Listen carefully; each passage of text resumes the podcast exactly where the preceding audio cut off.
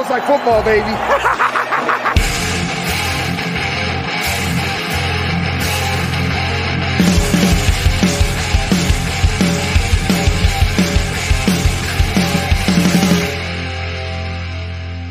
What's happening, people? Welcome in to the Fantasy Football Smackdown. I'm your host, Kyle August. You can follow me on Twitter at Kyle Month Eight. Of course, you're checking out the Waiver Wire show here on this Tuesday. Appreciate you checking out the podcast wherever you're listening. Of course, be sure to tune back in on Thursday night, 7 p.m. Eastern Time. The Fantasy Football Smackdown start sit got you covered ahead of Thursday night. Of course, that releases as a podcast on Friday morning as well. And of course, waiver wire sniping every Saturday. Come on now. If you're not in on it, you got to be. Some of these players should already be stashed on your roster if you're checking out waiver wire sniping. So, again, that's YouTube only. Been telling you people about it. So, hopefully, you're in on it already. Speaking of the YouTube channel, if you're watching over there, then you are already given a little bit edge because all of these players, percentages, rankings are all going to be up on the screen here for you. A little easier to follow. So, appreciate checking out the show there. But let's dive right into it. The waiver wire for week nine. Four teams on by this week the Lions, Seahawks, Bucs, and the football team, Washington football team on by. So just four teams on by this week. Another four teams on by in week 10 as well. So again, get that waiver wire sniping. Check that out. That way you'll get that little extra edge. You'll be ahead of the game while all your league mates are just zeroed in on just their matchup this week. You'll already be looking ahead, picking up those W's and moving on. All right. Top three ads, regardless of position, sub 50% ownership, as always, here on the Fantasy Football Smackdown. We got Latavius Murray, 40% owned.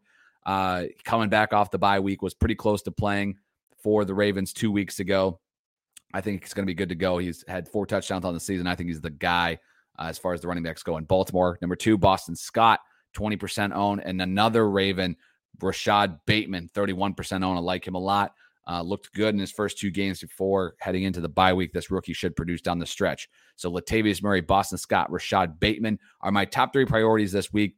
Honestly, I don't feel great as far as like I'm not dumping my all my FAAB on any of these guys, right? I'll put an honest bid in for these guys, try to add them to my roster. I don't think there's a slam dunk uh, play.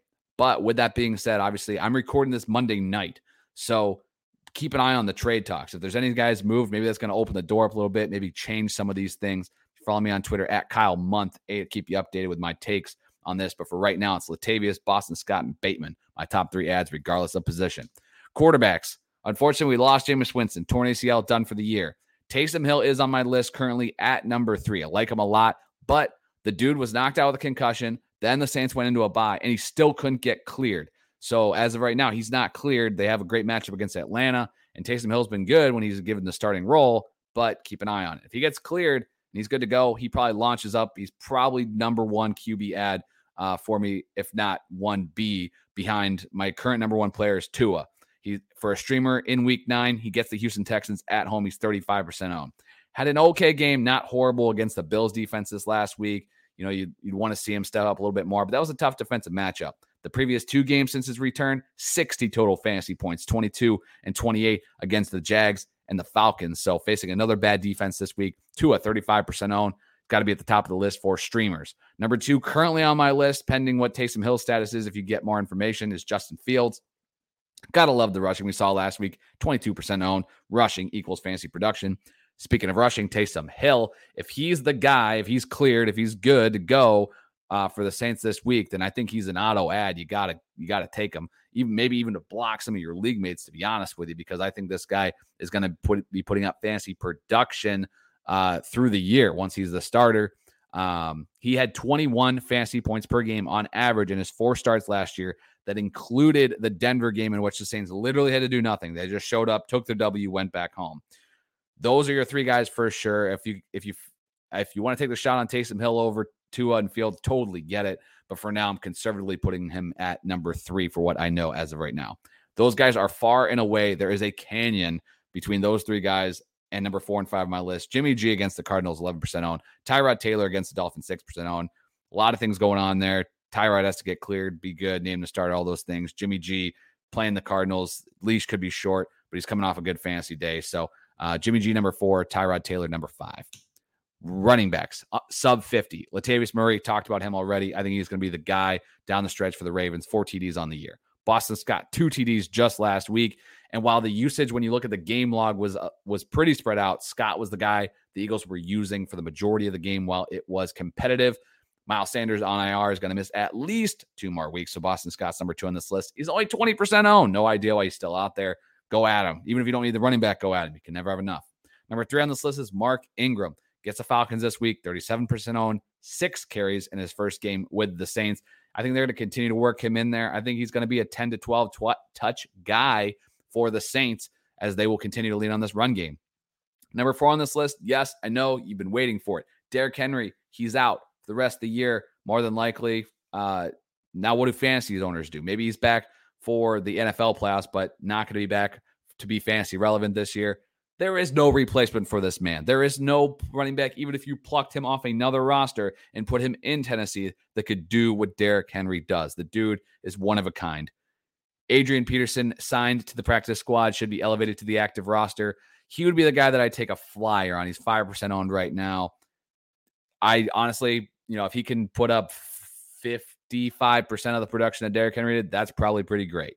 Um, still worth adding, still take a shot but I let other people waste all their money on this guy, to be honest. Jerry McNichols is the other option. He's 8% owned. We've seen him. He's been on the team, flashes here and there with some receptions, but I think AP will probably see most of the passing, the the rushing downs work, sorry, for the Tennessee Titans. They've given a lot uh, to Henry on the year, but I think that gets dialed back just a bit. I don't think this is just, oh, translate this over here at 80%. I don't think that's going to be the case. So personally, I'm kind of dialing back that Titans ad. Number five on this list, Carlos Hyde. We saw James Robinson get nicked up in that Jacksonville game, did not return. Hyde would be the running back there for the Jags. Wide receivers. Mentioned Bateman earlier. He's 31% owned, coming off the bye, led the team in targets this first week, tied for receiving yards the second week. Then they had headed into a bye, get Minnesota this week. 31% owned Bateman. Got to get him. Brandon Aiyuk, sophomore receiver, trying to break out of these early season struggles, had a season high seven targets and season high receiving yards. And Deebo Samuel's a little bit nicked up. Aiyuk is 51% owned. I kind of cheated here, but he's guy. Go get him. Um, hopefully, he can turn it around here. Number three on this list, Hunter Renfrow. His matchups over the next six weeks, I think, are going to turn some pretty nice fantasy days, especially for teams that are looking for spot starters, dealing with injuries, bye weeks, those things. Renfrow, 41% owned. Giants, Chiefs, Bengals, Cowboys, Washington football team, Kansas City again. Plenty of matchups there against really good offenses uh, and a couple of really bad defenses in the Giants and the and the uh, and the Washington football team. So can't really go wrong with that. Three NFC East matchups, two matchups against the Chiefs and one against the Bengals. Let's go roll in those Raiders. And I like Renfrow as a spot starter, forty one percent owned. Coming back off the injury here shortly, hopefully will be Michael Gallup. He's forty four percent owned, should be up just a bit. And Jamal Agnew, number five on this list, two percent owned. You're in deeper leagues, this is probably your one guy this week. Didn't really love too much of the other deep league ads. 12 targets this last week, 25 over his last three games. He's been out targeting everybody else in that receiving corps for Jacksonville. So I think we got to take notice. Tight end streamers. You got two options here. I think there's truly a 1A, 1B. If you're looking for a touchdown, it's CJ Uzomah. He didn't produce the touchdown last week, so he had a bad fantasy day. He had four targets. That was actually his second most on the entire year. You know what you're getting with this guy. 47% owned, We've seen a lot of touchdowns, but those when those dry up, you're left holding the bag. Number two on this list, and the guy that I would probably toward lean towards if I want to play a little bit safer, is a dude that just saw 10 targets this last week for eight receptions. It's Dan Arnold. Your boy Dallas called him out on the start sit show for the fantasy football smackdown on Thursday night. You could have plugged him in last week. Don't fret. He's 5% on. He's still out there and available. Go pick him up if you need a streamer. Number three on this list is the rookie, Pat Freiermuth. Uh, he is kind of a longer term play. He had the touchdown this last week without Eric Ebron, 14 targets over his last two games, like the talent quite a bit. Kind of the one week play, but I, I, love him as a streamer this week is Tyler Conklin. He has a great matchup against the Baltimore Ravens. Yes, Baltimore is coming off the bye. Conklin's only 25% owned. He had seven targets last week. He has five, Conklin has five or more targets in four of his last five games. And he gets a Baltimore Ravens defense that has given up 10 or more fantasy points to a tight end in five of their seven games on the season. Again, Baltimore giving up 10 plus fantasy points and half PPR to tight ends in five of seven games. And that includes six touchdowns on the year. I love Conklin this week. He's a great streamer. I'd probably, if I was just streaming, I'd play Conklin over Dan Arnold. But as far as for the long term ads, that's why I have ranked this way. I love Conklin this week. Number five, just a stash, just a sneak. You have an extra roster spot. Roster Foster Moreau. I we didn't get to hear much about Darren Waller because of the bye week there. Obviously, he sat out the last game. Moreau was awesome. If Waller's out, Moreau's a top 12 tight end. So just stash him. He's only 1% owned. If you have the extra roster spot, you could probably sneak him through for a $0 bid. Just put him on the end of your bench. Just see what happens. Because if Waller's out, you're hitting the jackpot. Hopefully, Waller's back. Fingers crossed. We all want to see him. Dude's a stud. But I'm just saying, Foster Moreau, super sneaky. Uh, 1% owned there.